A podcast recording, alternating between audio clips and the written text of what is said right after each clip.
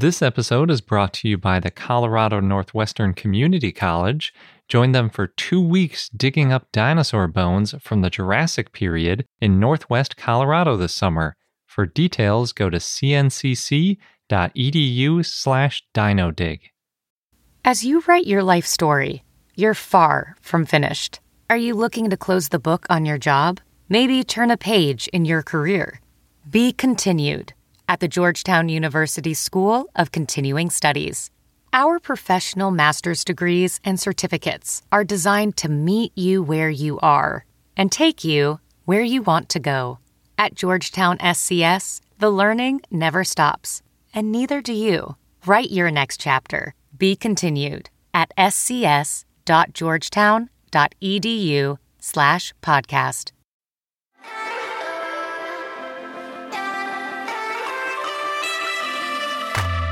Hello and welcome to I Know Dino. I'm Garrett, And I'm Sabrina.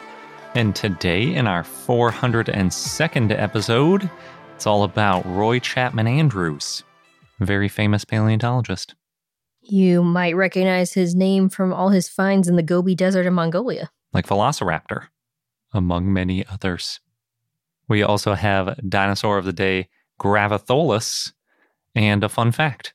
But before we get into all of that, we want to thank some of our patrons. And this week we'd like to thank Talon, Wouter, Cameron, Shelby, Kaylin, Mycoraptor, Ellen, Richard, Misunderstood Overraptor, and Robert. Yes, thank you so much for supporting our show. And thank you to all of our listeners and patrons. We couldn't keep doing this show without you. All right, this one is kind of a lengthy episode, but it'll be good, I promise. And it's pretty much all you. Yeah, especially if you like hearing about adventurers. So, Roy Chapman Andrews, he was an explorer, an adventurer, and a zoologist and naturalist who lived from 1884 until 1960. He died of a heart attack. Eventually, he did become the director of the American Museum of Natural History, so he's had quite an influence. He's done a lot, but today we'll be focusing on his expeditions of the Gobi Desert in Mongolia that happened mostly in the 1920s. Now, in addition to exploring, he was a prolific writer and he wrote a lot of books as well as articles, and his writings inspired many people to become paleontologists.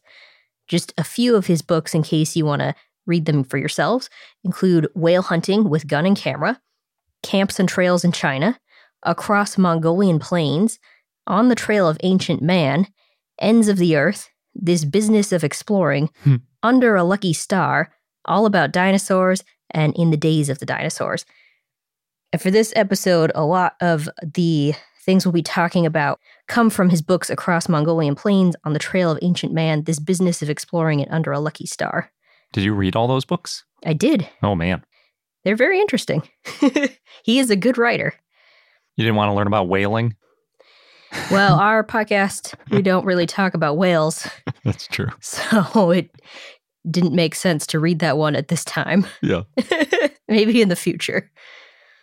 So Andrews was born January 26th in 1884 in Beloit, Wisconsin. I know where that's at. Not too far from where I was born. Oh, good. I got to know all the famous Wisconsinites. It's a requirement when you're from a state with not a lot of famous people to know every single famous person from that state. That reminds me, I should mention another big source for this episode is the Roy Chapman Andrews Society, Ooh, which they made because they wanted to spotlight a famous Wisconsinite. nice. So Andrews, he liked to explore the forests and fields nearby, and he was a skilled marksman. He taught himself taxidermy, and then he used that money he earned from taxidermy to help pay for his tuition at Beloit College, where he got an English degree. There's a lesser known method for paying for college. Yes. now, according to Edwin Colbert, Andrews was influenced by the book A Handbook of North American Birds by Frank M. Chapman from the American Museum of Natural History. And once Andrews graduated, he applied to work at the AMNH. There were no openings for his level at the time, but he really wanted to work there. So he ended up working there starting in 1906, sweeping floors and helping in the taxidermy department. A few sources called him a janitor, other sources made it seem like it was kind of he was able to do some taxidermy and then some sweeping of the floors, Hmm. that kind of thing. Yeah. Just getting paid for odd jobs, possibly. Could it be? Yeah. Well, he did spend seven months mopping the floors of the AMNH, and then the director of the museum at the time, Hermon Bumpus, requested that he and taxidermist Jimmy Clark, so Andrews wasn't actually a taxidermist at this point, secure a skeleton of a whale that had been killed by fishermen in Long Island. The two of them, they bought the whale for $3,200. They worked with a dozen, what was it deemed sympathetic fishermen to get the bones from the beach. This was all happening in sub freezing weather. Oh boy. Yeah, they had to wait for a storm to pass with hurricane force winds, and then because of the storm, the bones were buried deep in the sand. So it took them three days to extract and get all the bones ready to ship. But this experience motivated Andrews to reform and modernize exploration and make exploration more efficient. Yeah, $3,200 seems like a lot of money, especially back then, because Mhm. you might multiply that by like 10 to 20x. So you're talking about like thirty to $60,000 to get a skeleton that's already on a beach. Oh, that's interesting. Your mind went to the money part. My mind, maybe because I read his books, was about how he prepares and how he streamlines everything. Oh, yeah. But they kind of go hand in hand. Yeah. If you're more efficient, that also makes it cheaper. That's true. Over the next few years, he worked and he got his master's degree in mammalogy from Columbia University. And he started off doing whale research. Maybe you guessed that based on that whale book he wrote. and he was researching other aquatic mammals. He was named an honorary scout by the Boy Scouts of America in 1927. Just some random facts here. From 1931 to 1934, he was president of the Explorers Club. And then he was the director of the AMNH in 1934 and retired in 1942 so that he could write. Wow. So he went from sweeping the floors to director. Mm-hmm. And that didn't even take him that long. What was that, like 12 years? 1906 is when he started. 28 years. That's a little bit longer. Yeah. now, in 1999, that's when the Roy Chapman Andrews Society formed in Beloit, Wisconsin to honor him and his work. And they also present a Distinguished Explorer Award every year. A little bit about his personal life. Andrews married his first wife, Yvette Borup, in 1914. From 1916 to 1917, they led the Asiatic Zoological Expedition of the AMNH in Yunnan and other provinces in China. They did divorce in 1931. They had two sons together. And then he married his second wife, Wilhelmina Christmas, in 1935. Wow, that's quite a name. Yes. Wilhelmina Christmas. Yes. I did have to double check that her last name was Christmas. It's an unusual last name for sure. Yeah. His first wife, Yvette, had asked for a separation back in 1927, and then they got divorced on the grounds of desertion since he spent most of his time in the field. Desertion. Yep. wow. I guess you back then you needed a reason. You weren't allowed to just get divorced because you wanted to get divorced. Yeah. So 1920 is when Andrews started planning his expeditions to Mongolia. Andrews and Henry Fairfield Osborn, who was then the president of the AMNH, they were both for this out of Asia theory, where the idea is that modern humans originated in Asia. And that led to the expeditions known as the Central Asiatic expeditions in Mongolia. They didn't end up finding human remains really on these expeditions, but they did find a lot of important dinosaur and mammal fossils. As an example, in 1922, Andrews and his team found a fossil of Baluchitherium, now known as Indricotherium, which is a giant hornless rhinoceros. Hmm. You never know what you're going to find when you go looking for bones. It's hard to say you're looking for a specific group of animals Yes. out in the field. One of the most well known things, at least at the time, that came out of these expeditions were the dinosaur eggs. Oh, yeah. He's often cited as the first ever to find dinosaur eggs. Yes.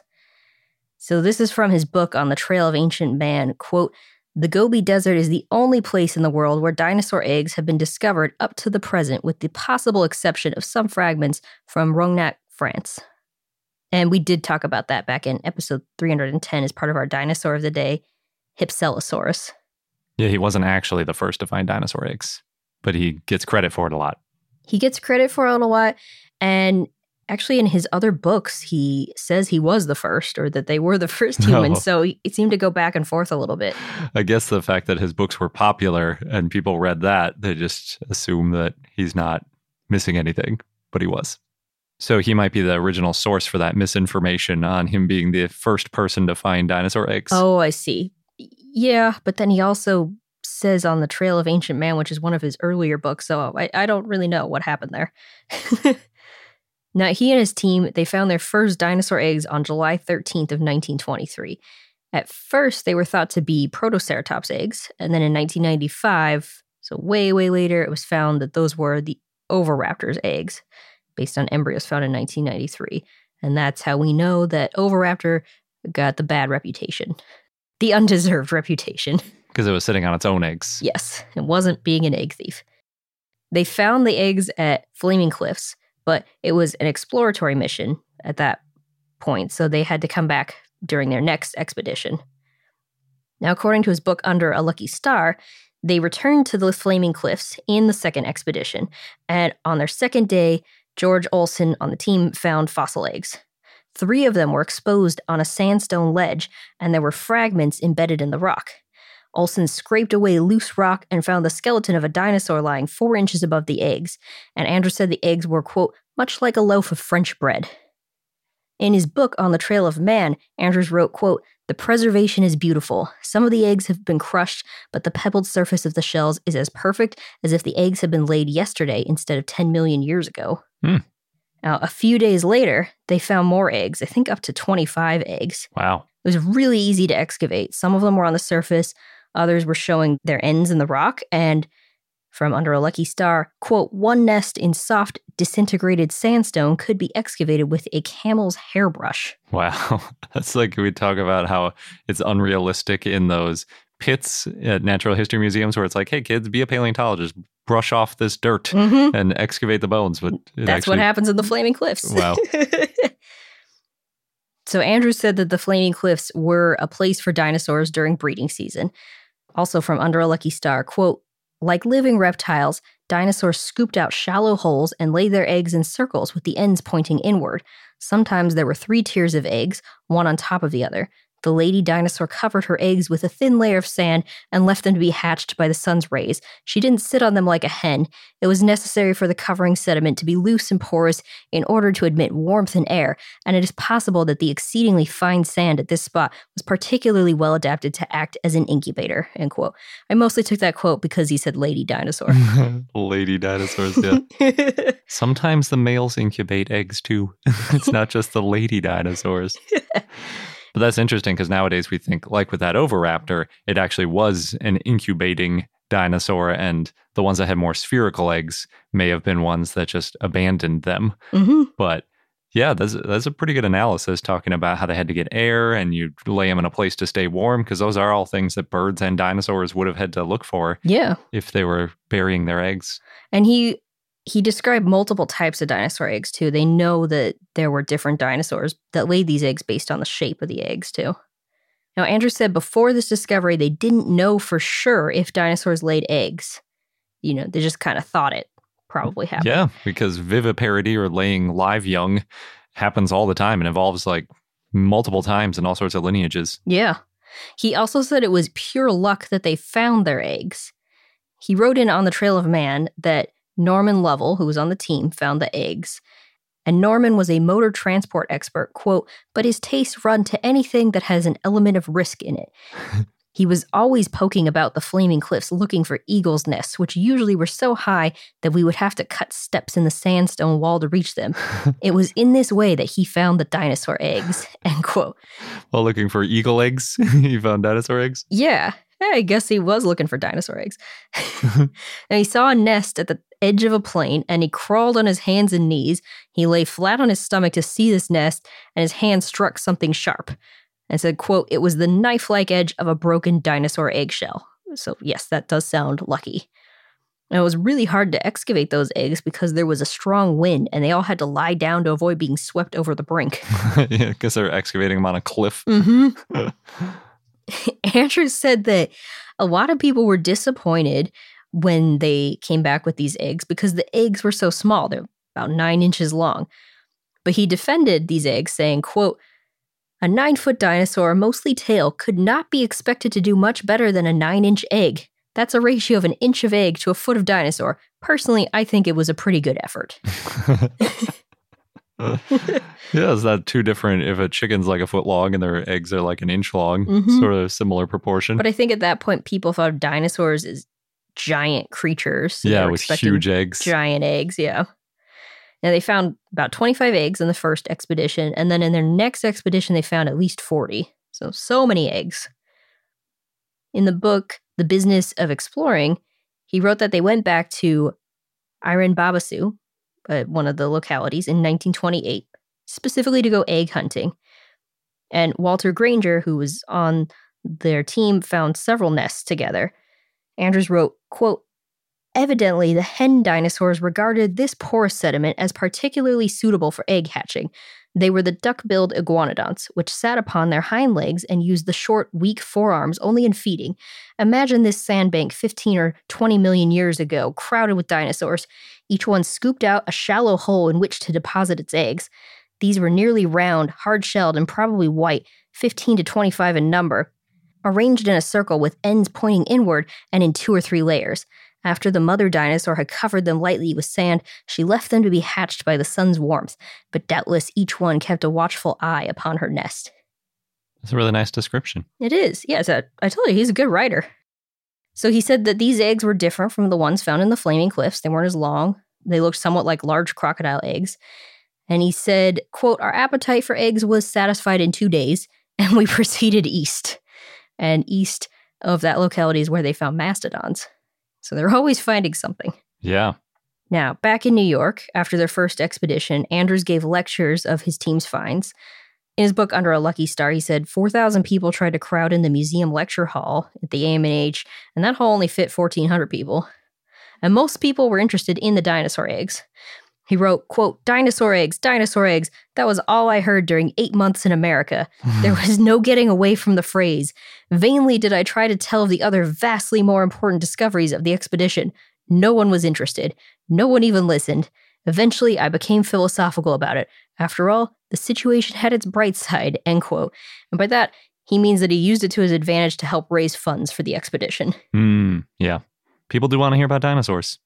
That's why we made a podcast about them. Yes. But he's saying specifically the eggs. yeah. Oh, so like not even the other dinosaur discoveries that he made. Yeah. Oh, yeah, that is weird. Although I think he was more interested in their mammal finds too. They had some pretty impressive mammal finds. Yeah, we found a few paleontologists over the years who intended to study early human evolution or mammal evolution, but then kept finding dinosaurs. And it Mhm. was like, I guess I'll do that then. now, when Andrews returned to New York, at the time he was staying with Osborn, and he said that he proposed over breakfast one morning to auction off one dinosaur egg as a PR stunt to also get people to donate to the expedition, even if they weren't as wealthy as, say, a Rockefeller, because up until this point he'd gotten very wealthy people to donate, but he wanted anybody to donate to the, he basically wanted a crowdfund. So they told reporters who were very interested in this PR stunt to stress to the public it's up to them whether or not they keep exploring in the Gobi, meaning they need the money to keep going. hmm They got a lot of offers right away from universities, the National Geographic Society, Illustrated London News for this egg. But the PR stunt did backfire a bit because Andrews had told the Chinese and Mongolian governments that while the eggs were scientifically important, they weren't worth anything money wise. Oh, boy. And then one of these eggs, it made it in all the papers. It got auctioned off for $5,000. And Andrews and his team had found 30 eggs in total. So it took him a while to convince these governments otherwise, and this delayed their next expedition. Because it sounds like you're just exploiting the land, taking all the super valuable stuff back to your country and selling it for huge profits. yes, which he was not trying to do, but he knew how it looked. Yeah, because it was fundraising, but yeah, this is why selling fossils is so controversial Mhm. because there are definitely pros and cons. Andrews did get other offers for ways to make money. Like one New York banker proposed making casts of the egg and then having Andrews' signature on it, and they would produce a million copies and then give him royalties. But he decided not to because he did want to stick to the science as Hmm. much as possible. You could use the proceeds to pay for expeditions. He could have, but he just didn't feel comfortable with it. Yeah, I suppose. So now we'll move on to his expeditions in Mongolia in general. I mean, Andrews explored the desert, the sea, and the mountains, but he carried out multiple expeditions of Central Asia. He had seen a couple of glimpses of Mongolia in 1916 as part of his trip of the Asiatic Zoological Expedition, where he spent 19 months in Asia and collected mammal skeletons. And he wanted to go back. So he went back in the spring of 1919 and he called Mongolia the land of yesterday. He saw a lot of possibilities there.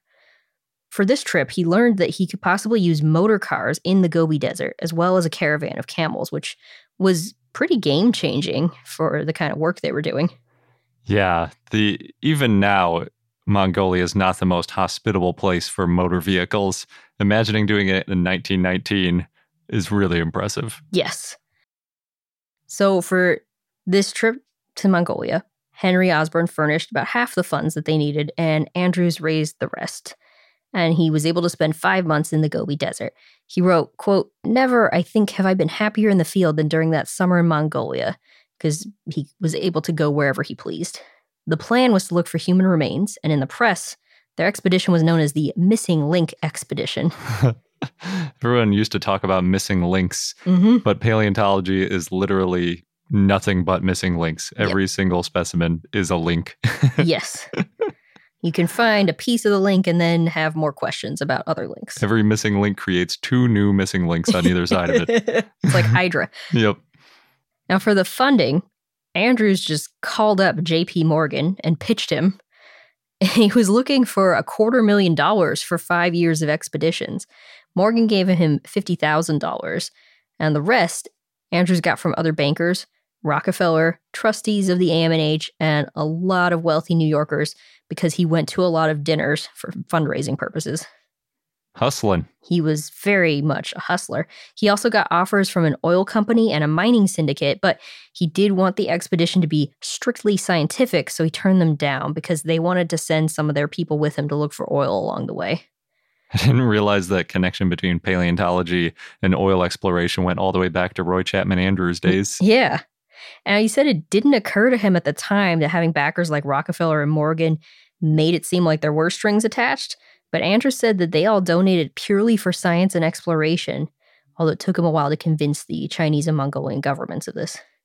He kept convincing those governments as well, which is impressive. Yeah, well, he also made sure that's what he was doing.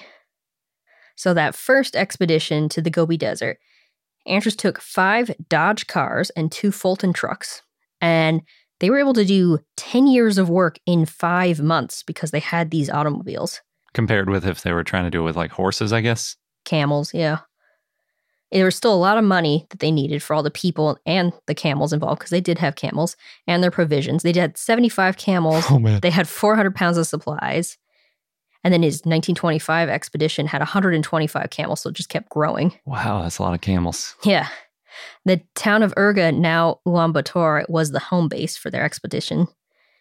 So they sailed to China in March of 1921 and arrived in Peking, now known as Beijing, on April 14th. And they didn't go to the Gobi until April 17th of 1922 because they had to sort out their permits, their staff, provisions, equipment, get all those camels, all that stuff. Wow, so they were there for over a year. Yes. Took a long time to prepare. I guess they couldn't just arrange it all in advance like we would now with the internet and phones mm-hmm. and all that jazz. Exactly. they took their cars over 3,000 miles, and that proved that they could access remote areas with cars. And they found a lot of fossils. There were small dinosaurs, parts of large dinosaurs, egg fragments, hundreds of specimens of mastodon, rhinoceros, rodents, horses, deer, giant ostrich, and more. Wow. Now, being able to successfully take those cars through the desert garnered a lot of interest. By the end of their second expedition, other cars were using the trails that they'd mapped out. He wrote in Under a Lucky Star, quote, It was a striking example of how quickly commerce follows on the heels of exploration. That's a nice little tagline to support science. Yeah. He also wrote, quote, Mongolia, a land of mystery, of paradox and promise. The hills swept away in the far-flung, graceful lines of a panorama so endless that we seem to have reached the very summit of the earth. Never could there be a more satisfying entrance to a new country. End quote. So again, a good writer, and also he really enjoyed his time in Mongolia. Yeah. Yeah, Mongolia sounds like a really beautiful place. It would be nice to go there sometime. Mm-hmm. He also wrote that three explorers had crossed Mongolia before his team Raphael Pumpelly in 1870, Ferdinand von Richthofen in 1877, and V.A. Obruchev from 1894 to 1896. None of them, though, had reported about extinct animals except Obruchev, who mentioned a few rhinoceros teeth. So Andrews said he and his team were warned, quote, you will find rock and sand, but few fossils. that was is famously wrong. I guess they needed those cars. Hmm. In On the Trail of Ancient Man, Andrews wrote about Walter Granger how on the second expedition he showed Andrews a bunch of bone fragments from his pocket and he said, quote, Well, Roy, we've done it. The stuff is here. We picked up 50 pounds of bones in an hour. so they they celebrated and Andrews wrote, quote, no prospector ever examined the washings of a gold pan with greater interest than we handled the little heap of fossil bones. He also wrote, quote, I saw a great bone beautifully preserved outlined in the rock. There was no doubt it was a dinosaur. He wrote that in Under a Lucky Star and said that that was the first indication that their theory that Asia being the mother of life for Europe and America might be true. That's pretty funny since we do think that humans in North America and South America came through Asia, but the fossils they're looking at were at the very end of the Cretaceous. Mm-hmm. So this is like not the origin of really anything. they really wanted to believe it, though. they did. so later in the expedition, that's when they found the fossil eggshells in the flaming cliffs. Walter Granger picked up bits of the shells, which he thought at first were from extinct birds, which I guess in a way. Mm-hmm. And he wrote in Under a Lucky Star, quote, In the late afternoon sun, the brilliant red sandstone seemed to shoot out tongues of fire, and so we named the spot the Flaming Cliffs. And so it has been called ever since. It's a nice name. It is. They also found out while on that expedition that the reptile skull they'd found a year before was an ancestor of ceratopsians, and Osborn ended up naming it Protoceratops andrewsi in honor of Andrews. But Andrews said that it should have been named after Shackelford, who found it, but he said the leaders of the expeditions tend to get more credit. If it was a species of T Rex, it would be nicknamed like Shackelford, you know, like Jane and mm, could P be yeah. and all those. they also found a quarry of carnivorous and herbivorous dinosaur fossils at Iren Dabasu. So they probably drifted together after they died and sank into soft mud. In Under a Lucky Star, he wrote, quote, the number of dinosaurs that swarmed in this region during the age of reptiles baffles the imagination. It must have been a nightmare country filled with goblin like creatures, stranger even than those born of delirium. Today, in place of this weird past world, lie the silent, windswept dunes of the Gobi Desert, parched and blistering under the summer sun. In the winter, an area of Arctic desolation. End quote. Yeah, there's a lot in common between Mongolia today and like the Badlands, Mhm. where it's pretty inhospitable these days. Although I guess it was inhospitable back then in a different way. Yes.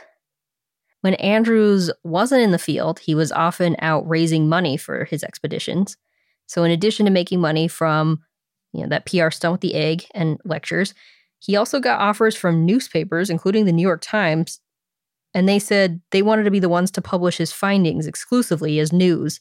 But he turned them down because he said others on his team are private individuals, and also the Central Asiatic Expedition is under the AMNH, which is a public institution with support from New York City, and not giving news to other papers equally could get the museum into too much trouble. It's almost like a, the early days of open access. A little bit, yeah.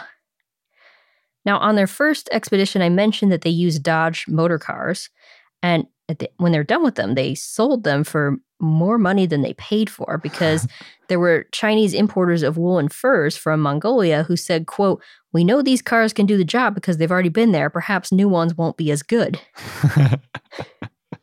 yep, go with the ones that you've seen do the job, I guess. Yeah. So Dodge ended up calling Andrews for an advertising opportunity with their next expedition, and Andrews agreed and they got eight new cars. Dodge sold a lot of cars because of the publicity, and Andrews said he saved about $150,000 on that expedition. They also got free gas, oil, and candles from Standard Oil Company, but Andrews didn't think that that company recouped their costs. He wrote in Under a Lucky Star, quote, this trading of goods for advertising was entirely legitimate, I felt. We simply endorsed publicly products which had proved their worth on our first expedition. There were, however, critics who said we had sold out to Dodge Brothers and Socony, but it didn't bother me in the slightest. In a big public show, one must expect criticism, whatever one does. End hmm. quote. So always going to be haters. Yeah. Now, Andrews also gave lectures almost every day to spread the word and to get in touch with people who might donate to his expeditions. So, over four months, he traveled all over. He spoke to 125 audiences and he raised nearly $100,000. But he wrote in Under a Lucky Star, quote, it engendered a bad habit. I began to talk incessantly and have never ceased.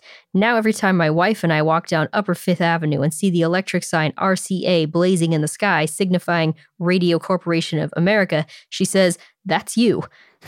My continual flow of words has been both a fault and a virtue. It bores my friends without a doubt, but it did make me a good salesman. I needed to be, for I had set my financial goal at $300,000. End quote. I can relate. so he had a plan for each city he visited for his lectures. His secretary put together a list of people who might be able to donate money. And then usually somebody in the city would invite him to dinner. And he said he would love to come to dinner and hinted he'd hoped so and so were there from his list. And usually that so and so person came. And he said he was completely shameless because it was always in the back of his mind. He knew his job was to raise that $300,000 for his expedition. So for his 1925 expedition, he was able to get 50 men, eight cars, a lot of gear, but he said it might have been too much. It did work out well because back at the Flaming Cliffs, they found, quote, bigger and better eggs. And also on the expedition, they found bits of dinosaur eggshell drilled into necklaces by humans who lived 10 to 20,000 years ago. They called those humans the dune dwellers. Wow, that's really interesting. I hadn't heard that before. Mm-hmm. Really early example of paleontology that's the I think that's the earliest one I've ever heard of, ten to twenty thousand years ago, for using a fossil for something. Oh yeah, yeah, definitely one of the earliest. I don't know if it's the earliest. That's pretty old. That's Mhm. amazing. And we'll hear more about Andrews, Roy Chapman Andrews, and his expeditions in a moment. But first, we need to take a quick sponsor break. All right, back to Roy Chapman Andrews and his adventures in China and Mongolia. Now, Andrews liked spending time in Peking, also known as Beijing. He even had a house there for 12 years. I'm pretty sure he spoke Mandarin. There wasn't anything that said directly. Sometimes he'd talk about saying some things in Mandarin. Hmm. But he also lived there for 12 years, so it would make sense. This is a long time. You'd think you'd pick up at least some of the language. Yeah. Unfortunately, around 1926 and 1927, people in China started resenting foreigners, which made it a little bit difficult for the later expeditions. Before I get into that, back to the camels. For the 1928 expedition, they had 125 camels, and camel wool was also useful for helping to pack fossils. Andrews said that camels shed about the same rate that they collected their fossils. Oh man, didn't realize they shed so much. Me either. You still had to be careful not to take too much wool because they needed it for warmth, but camels are slow, especially compared to cars. The camels could go maybe 10 to 15 miles per day, and they needed to leave five to six weeks before the cars so that they could all meet at the same time in the desert with their supplies. Hmm. So, back to the late 1920s, after their expedition in 1928, the Chinese government confiscated Andrews and his team's fossils and accused them of, quote, trespassing on China's sovereign rights and, quote, stolen the nation's priceless treasures, end quote. Now, Andrews wasn't happy because they'd been working with a bunch of Chinese scientific societies. Eventually, they were able to get their specimens back, but Andrews said, quote, a bitter feeling had been engendered on both sides. It took him all of 1929 to negotiate for his fossils back, and then Andrews did one more expedition in 1930. He was pretty disappointed with all the new restrictions. Uh, they weren't allowed to make maps anymore, for example. Oh, weird. The, yeah, so he decided to quit. And he said that it stopped short a dream of his of establishing an International Institute for Asiatic Research. His plan was to study remote areas that aren't well mapped yet, because airplanes made it easier to travel there. And, quote, to learn what they can give for education, culture, and human welfare. That is the exploration of the future. He also wrote, quote, If we are to understand our world of today, we must know its past. The key lies in Central Asia. The scientific attack must be made systematically, like the campaign of an army to ensure best results. It must be international. It calls for a utopian state of international cooperation, to be sure, but I do not think this is too much to expect in the future, though it probably will not come about while I am alive. End quote. It's quite a vision. Yes. Part of his modernizing exploration, I think. Yeah. Andrews did say that he appreciated every person who was part of the expeditions. He wrote, quote, the fact that during those years in the Gobi, in days of hardship and disappointment, sandstorms and sunshine, we never had a single quarrel is a great satisfaction. I know that each man on our staff thinks of his Gobi experience as among the most memorable of his life. All of them have told me so. We worked together as a happy family because each one showed himself to be worthy of the respect and affection of all the others. End quote. In the 1930 expedition, they found a lot of mammals. Andrews also wrote about how they lost most of their alcohol in a big sandstorm one night. He wrote, quote, whether or not a fossil hunter subscribes to the late 18th Amendment is neither here nor is it there.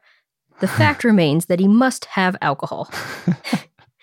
Not for the good of his body, but for the good of the fossils. Soft bones must be hardened with shellac before they can be removed. The shellac must be cut with alcohol. End quote.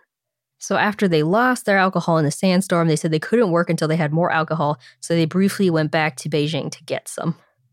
Yeah, fortunately, they didn't have the 18th Amendment in China, so alcohol wasn't prohibited there. They were teased when they came back, something like, oh, we didn't realize you needed so much alcohol, kind of thing.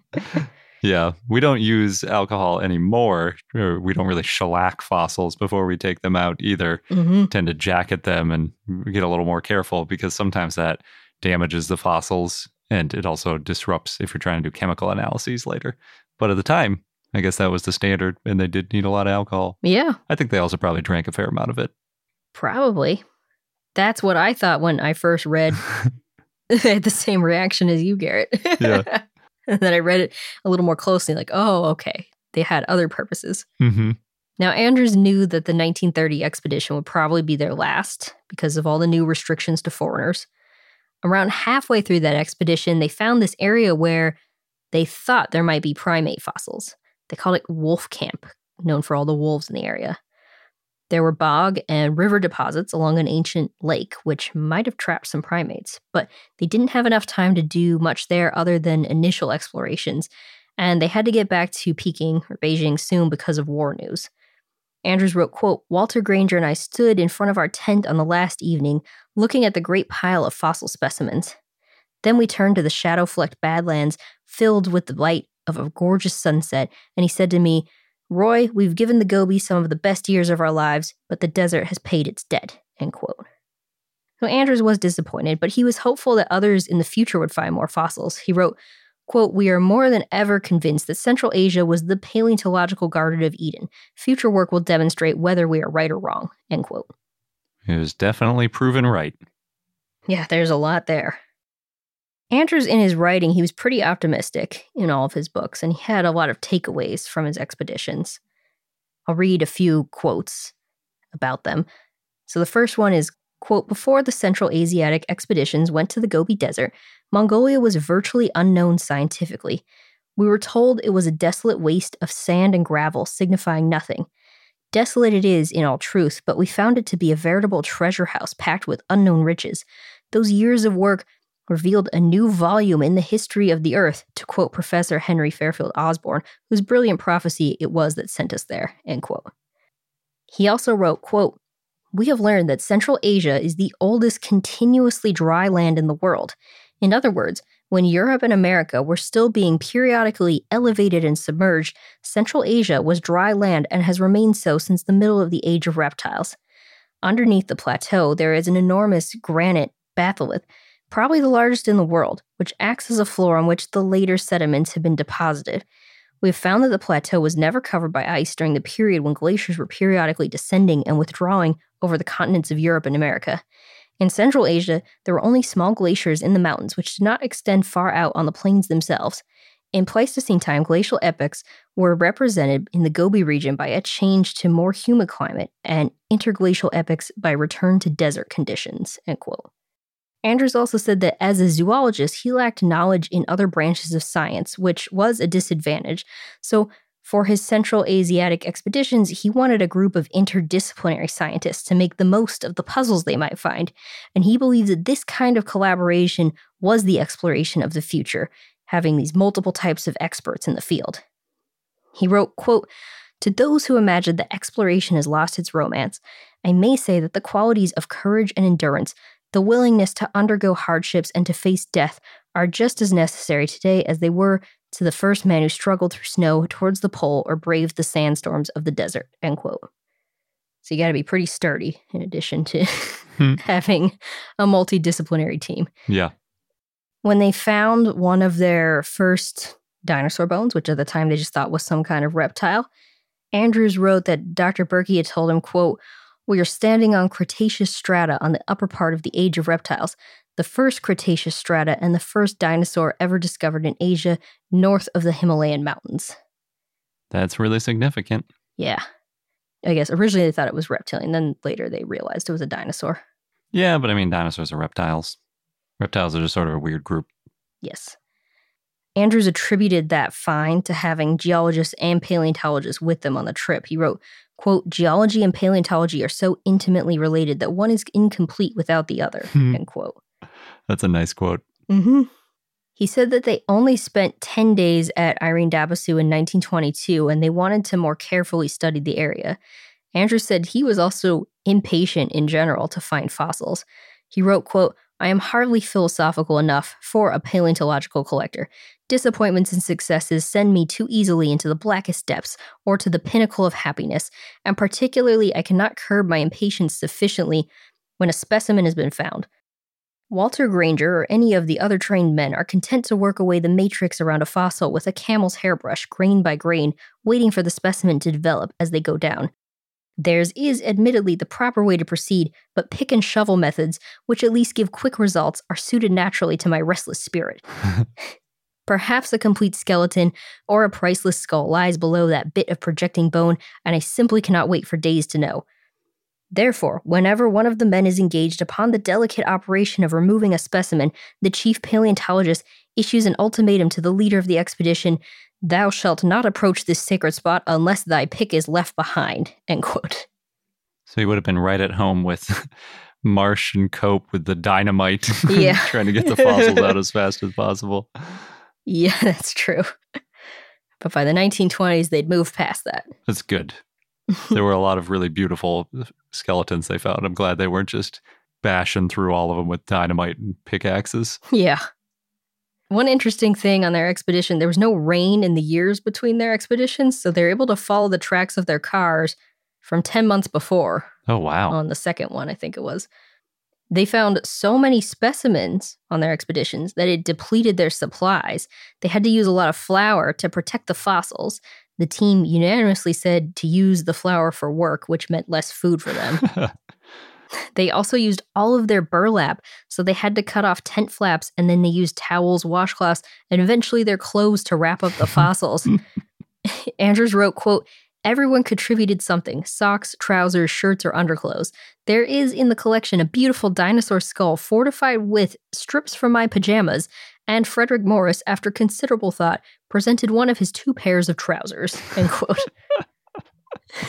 That's awesome. It's very dedicated. I hope those jackets are still preserved of like chunks of clothing. It'd be pretty funny. Uh, Andrews had a lot of great anecdotes and quotes also about his adventures, so I'll read a few of them here.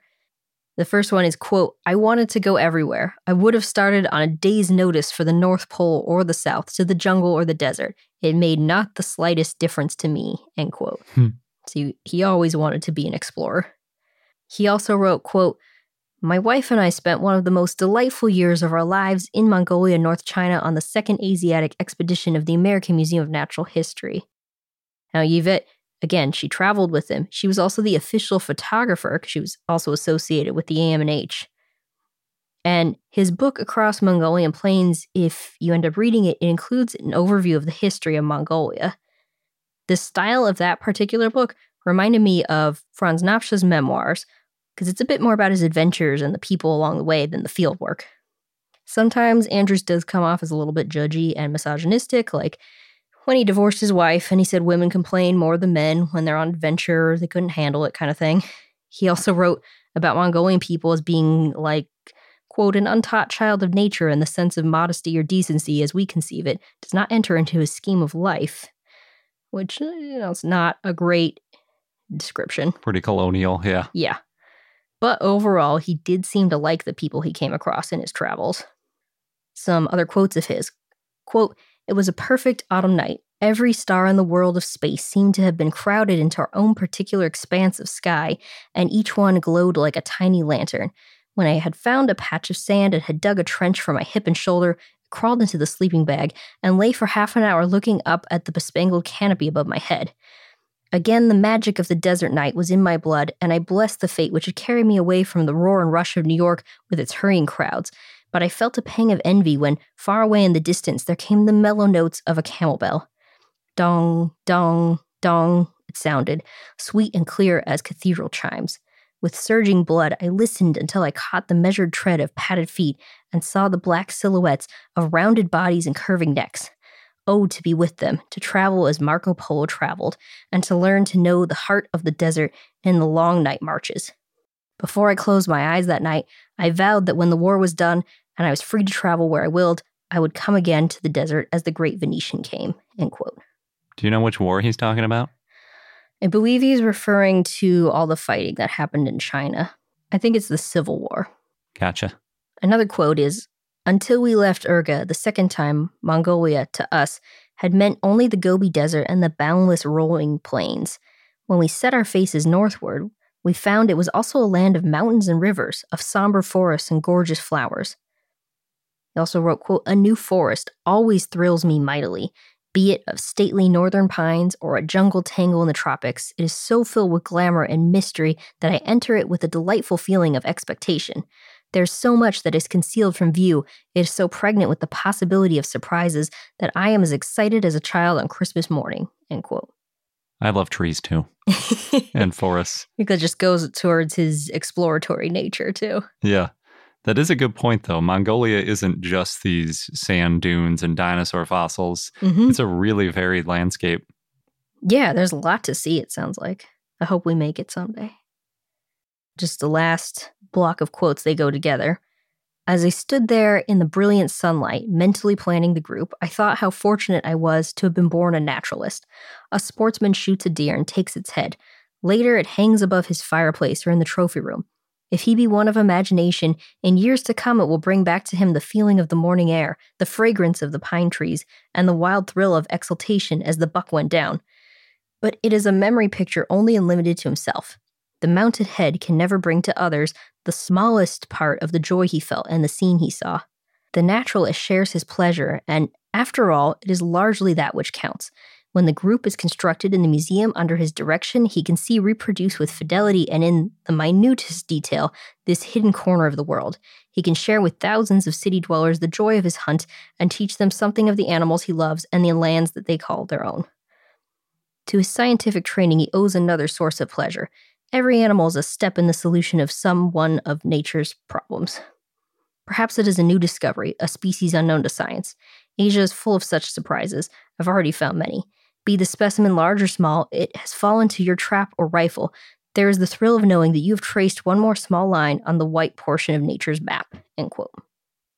That's a really nice way of explaining why it's so exciting to find new paleontological specimens and then bring them to the public. So Yeah, you're like sharing that joy of discovery with everybody. exactly. You can tell that he loved what he did. Yeah. He did have some terrible things happen to him on his adventures. One example, going back to 1905, he and Montague White went on a duck hunting trip. So he's 21 years old. And they went during their spring break. They were both in college at the time. And that turned out to not be the best conditions. Rock River, where they went, had been rising steadily for days, though there were no big storms or weather changes, so a lot of people didn't notice. And while they're on their hunt, his friend Montague Monty accidentally dropped his paddle, and when he went to reach for it, he upset their boat, and both of them fell into the icy floodwaters. Oh boy. Monty swam for shore, but he sank from view. Roy got swept in the opposite direction. He eventually got away from the current. He rested on a tree limb for a while until he had enough strength to pull himself ashore, and then he was able to reach for help after about an hour. And Monty's body, unfortunately, was found later. So he didn't survive. So Roy survived, but Monty didn't. And it could be that the loss of his friend shaped Roy Chapman Andrews' commitment to safety and being prepared while out in the field. Maybe that's how he became an honorary Boy Scout. The motto is be prepared. Oh, maybe. I don't know the details of that part. He had some other narrow death escapes, like the time his boat was charged by a wounded whale, or once he and his wife were nearly eaten by wild dogs, or Jeez. there were a couple close calls when he fell over cliffs. Uh, once he was nearly caught by a large python, and twice he was nearly killed by bandits. Oh, man. True adventurer. One of the bandit stories on April 17th of 1923, they left for the Gobi. The, this is their second expedition there, and they had to watch out for robberies on the Camel Trail. And Andrews spotted a man on horseback with a rifle barrel, and he figured that this man might be a bandit. So he shot from his 38 revolver, but he didn't try to hit him. He wrote, quote, he disappeared abruptly, the would-be bandit. But then they came across four bandits. So Andrews, who's driving, he just sped up his car to scare these bandits' ponies. He wrote, quote, the car rushed down the hill roaring like an airplane. The ponies went mad with fright. And Andrews got really close to the fourth bandit, and he said the man's hat was bobbing up and down, and that was too much of a temptation. So he fired at the hat four or five times to knock it off his head, but he didn't want to actually kill the man. So he was shooting at his head. Yeah, just the hat. yeah, but it was like William Tell. That's pretty risky. Well, he reported what happened later when he came to the commander of a detachment of Chinese soldiers, and that man was angry with Andrews because he didn't kill anyone. Andrews wrote, quote, I told him, however, that I was a peaceable explorer and that it was his business to kill brigands, not mine. That's really a ridiculous anecdote. Yeah. That's why I had to share that one. They also had some obstacles in the Gobi Desert, like sandstorms. They would occur really suddenly and they could swallow up their tents and blast gravel. It also got really cold sometimes. Like one time they huddled together in their fur coats for 12 hours because it was so cold. Hmm. Andrews did also accidentally shoot himself while he was hunting antelope in Mongolia. He accidentally released the safety and shot himself in the thigh. oh, boy, that can be really dangerous. He was very lucky they had a surgeon on their team who saved him, and he was also very glad he could still walk after. Yeah. Then, of course, there were other obstacles. He wrote, quote, Our work was carried on with a background of war, banditry, and political intrigue, which made it exceedingly difficult, end quote. And that reminded me a lot of the Bone Wars. Yeah, definitely. There are a lot of parallels, not only in the fact that it's Badlandsy, Mm-hmm. but also, yeah, needing army escort type things and the battles between the, the rivals. I guess in this case, it's not so much rivals as bandits and him, but Yeah. And the politics of it all. Different politics, but they're still there. So, yes, he had to overcome some diplomatic obstacles, and he said he found those more difficult to deal with than the field work. There was fighting in the 1920s between Chiang Kai shek and Chang Tso Lin. Chiang Kai shek commanded the Southern Army and planned to attack the North and bring the whole country under control of his party. So that meant that Andrews was preparing for his expeditions in different ways. There were also bombings. They were known as bombing breakfast in Peking or Beijing because every morning at 10 o'clock, a plane dropped a few bombs on the city and then flew back again to Chang Tso Lin's lines. And if you were in Peking, you could watch the bombings from the roof of the Peking Hotel. wow. Apparently, Andrews tried to host a bombing breakfast one morning, but that day the plane was late. That's so crazy. Why would you do that? I don't know. But anyway, he went with uh, what he called his number one boy, Lo, to the railway station to arrange sending motors for the expedition to Mongolia after they didn't see any of the bombings happening. But a plane roared overhead and a bomb landed 30 yards away from him. So Andrews accelerated his car, but then a second bomb landed in front of them. He wrote, Since we were both going in the same direction, I decided to let the plane win the race. So he jumped out of the car and he ran to this armored train on the tracks. And Lowe flattened himself against a wall. Andrews crawled under the train with a dozen other people, and then another bomb exploded.